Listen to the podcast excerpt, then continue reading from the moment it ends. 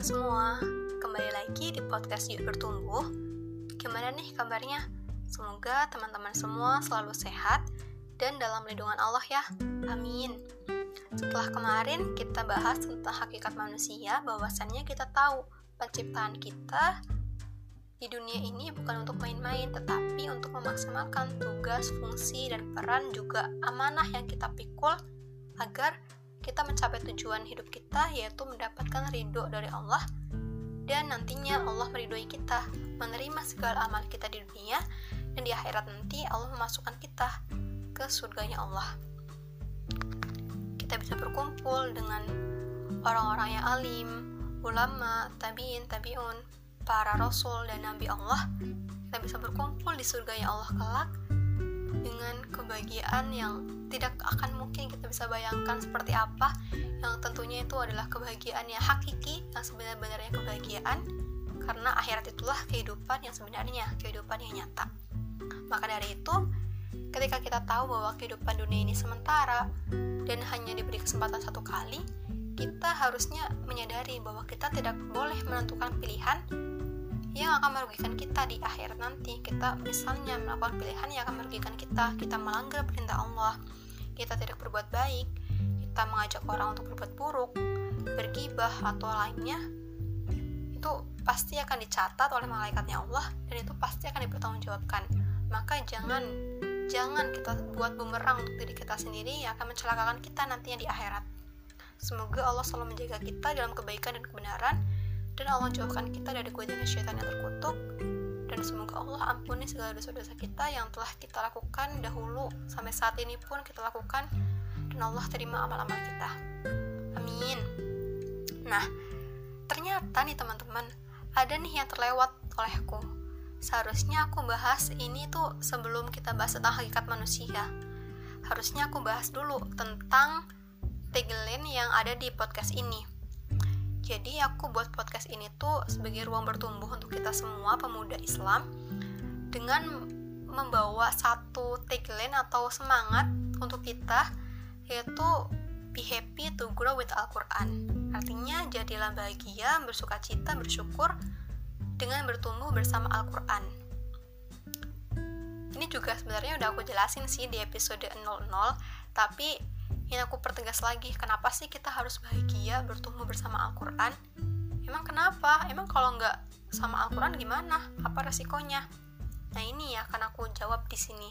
Aku jelasin di podcast kali ini. Nah setelah kita kemarin paham bahwasannya penciptaan kita atau keberadaan kita ini bukan sesuatu yang kebetulan tapi kita diciptakan oleh zat yang sangat agung, sangat maha besar, maha sempurna yaitu Allah Subhanahu wa taala. Allah menciptakan kita dalam bentuk yang sebaik-baiknya dan juga maha baiknya Allah pasti mengutus hambanya ke dunia atau mengutus makhluknya ke suatu tempat pasti dengan satu petunjuk agar makhluk Allah ini tidak kebingungan atau tidak melenceng dari jalan lurus yang telah Allah tetapkan. Begitu juga dengan kita sebagai manusia. Kita diciptakan Allah untuk hidup di dunia, untuk beramal soleh dan tentu Allah juga memberikan petunjuk kepada kita bagaimana caranya hidup sesuai dengan fitrah kita sebagai manusia bagaimana kita hidup sesuai dengan apa yang Allah ridhoi dan Allah turunkan itu di Al-Quran. Petunjuk hidup kita petunjuk bagi umat muslim seluruh dunia di mana pun berada sama yaitu Al-Quran. Nah tapi masalahnya kita udah yakin belum sih kalau Al-Quran ini kalamullah kalau Al-Quran ini merupakan petunjuk hidup kita yang hanya Al-Quran lah yang akan menyelamatkan kita untuk bahagia hidup di dunia dan akhirat. Karena Al-Quran petunjuk hidup kita. Kita sudah yakin belum sih? dan sudah sesemangat apa sih kita mempelajari juga berusaha menggali tentang Al-Quran? Apa saja sih yang ada di Al-Quran Nah, itulah yang aku ingin sampaikan kenapa kita harus bertumbuh bersama Al-Qur'an. Karena itu, karena Al-Qur'an petunjuk hidup kita. Nah, di sini aku akan jawab keraguan kita. Mungkin kalau teman-teman masih bingung atau masih mempertanyakan, emang iya ya Al-Qur'an ini kalamullah, bukan sebuah pengada-ngadaan manusia saja. di sini aku ingin menyampaikan juga tentang hal itu bahwasannya benar bahwa Al-Quran ini kitab yang tidak ada keraguan di dalamnya petunjuk bagi mereka yang bertakwa dan ini merupakan kalamullah karena tidak ada satupun yang bisa membuat satu surah semisalnya dan kali ini aku akan sharing beberapa ayat-ayat dalam Al-Quran yang menjelaskan bahwasannya kitab Al-Quran ini merupakan kitab dari Allah firman-firman Allah sebagai petunjuk hidup kita yang akan mengantarkan kita pada kebahagiaan dunia dan akhirat. Sudah siap? Oke, kita mulai ya.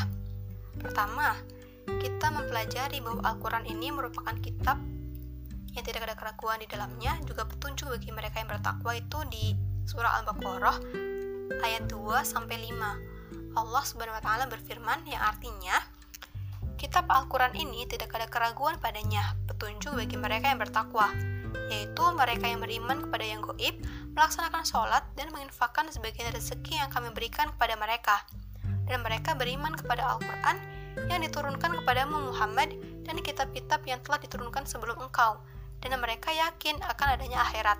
Mereka lah yang mendapat petunjuk dari Tuhannya, dan mereka itulah orang-orang yang beruntung. Maha benar Allah atas segala firman-Nya. Jadi sebenarnya dari arti ayat ini tuh udah jelas bahwasannya kitab Al-Quran itu tidak ada keraguan di dalamnya dan petunjuk bagi mereka yang bertakwa. Mereka yang bertakwa itu kan sesuai dengan amanah yang Allah pikulkan ke kita.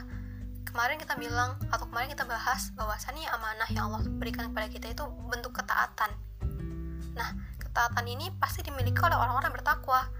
Jadi ketika kita ingin memikul amanah Allah, ya kita ikuti petunjuk orang bertakwa itu apa Allah jelaskan di sini Al-Quran kitab Al-Quran itu tidak ada keraguan di dalamnya petunjuk bagi mereka yang bertakwa dan penjelasan orang yang bertakwa ini ada di sur di surah Al-Baqarah ayat 3 sampai 5 tadi yang aku bacain artinya dan orang-orang bertakwa ini merupakan orang yang mendapat petunjuk dari Tuhannya dan juga mereka itulah orang-orang yang beruntung beruntung dunia dan akhirat karena mereka mampu mengikuti dan mengamalkan petunjuk hidup di dunia yaitu Al-Quran. Karena dengan kita mengikuti petunjuk hidup kita di dunia, kita akan menentukan pilihan yang sesuai dengan apa yang Allah inginkan, apa yang Allah kehendaki, dan apa yang Allah perintahkan. Dan jika itu terlaksana, itu kita lakukan, maka kebahagiaan yang akan datang pada kita di dunia dan akhirat. Tapi, jikalau kita masih menanyakan, emang iya Al-Quran ini kalamullah, Emang iya Al-Quran ini firman Allah? Emang bukan sesuatu yang diada-adakan oleh manusia?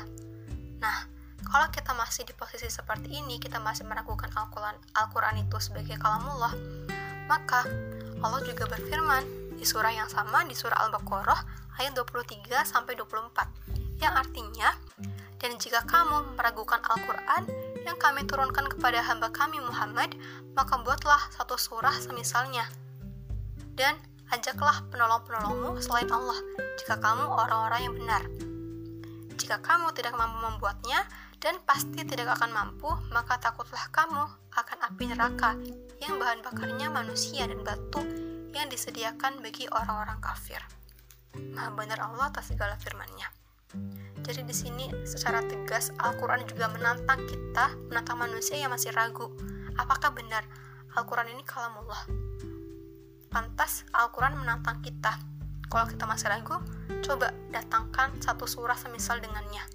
Dan ajaklah penolong-penolongmu selain Allah, jika kamu orang-orang yang benar.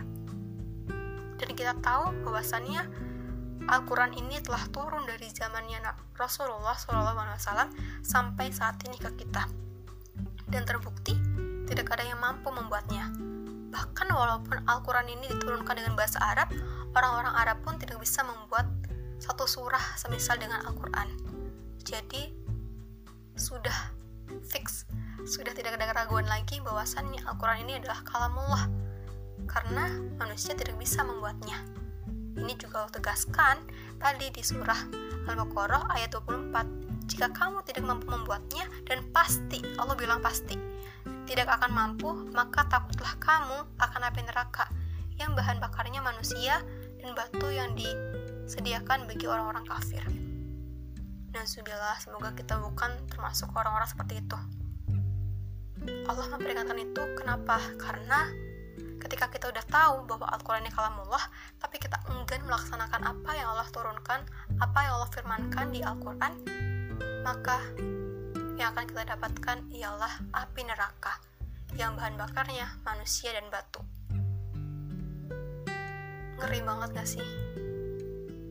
Makanya jangan sampai kita jadi orang yang udah diberikan mata, telinga, hati tapi tidak untuk digunakan menghayati ayat-ayat Allah.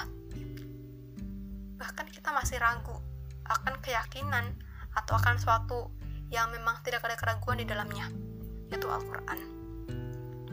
Maka ketika ditanya lagi kenapa kita harus hidup bersama Al-Quran? Jawabannya karena Allah karena, karena Al-Quran itu petunjuk hidup manusia dan jawaban konkretnya itu ada di surah Al-Baqarah ayat 23 bahwasannya jika kita masih ragu dengan Al-Quran maka buatlah satu surah semisalnya. Dan ajaklah orang-orang atau penolong-penolongmu selain Allah.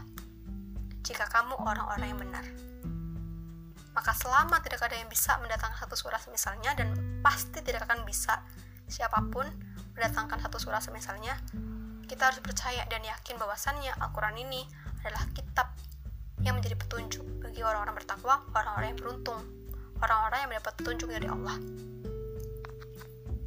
Nah, itu penjelasannya tentang kenapa kita harus hidup bersama Al-Quran. Semoga ini bisa menambah keyakinan kita untuk semangat bertumbuh bersama Al-Quran dan berusaha memahami Al-Quran dan hidup sesuai fitrah kita sebagai manusia juga kita hidup disesuaikan dengan perintah-perintah Allah yang ada di Al-Quran.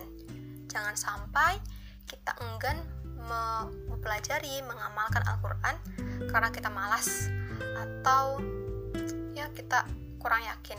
Jadi semoga dari apa yang aku sampaikan ini dari surah Al-Baqarah ayat 2 sampai 5 dan juga ayat 23 sampai 24 ini bisa sebagai landasan kita atau keyakinan kita bahwasannya Al-Quran ini memang petunjuk hidup manusia, petunjuk bagi orang bertakwa, petunjuk orang-orang yang orang-orang yang beruntung beruntung di kehidupan dunia dan akhirat. Maka ketika kita ingin beruntung dunia dan akhirat, yuk kembali ke Al-Quran.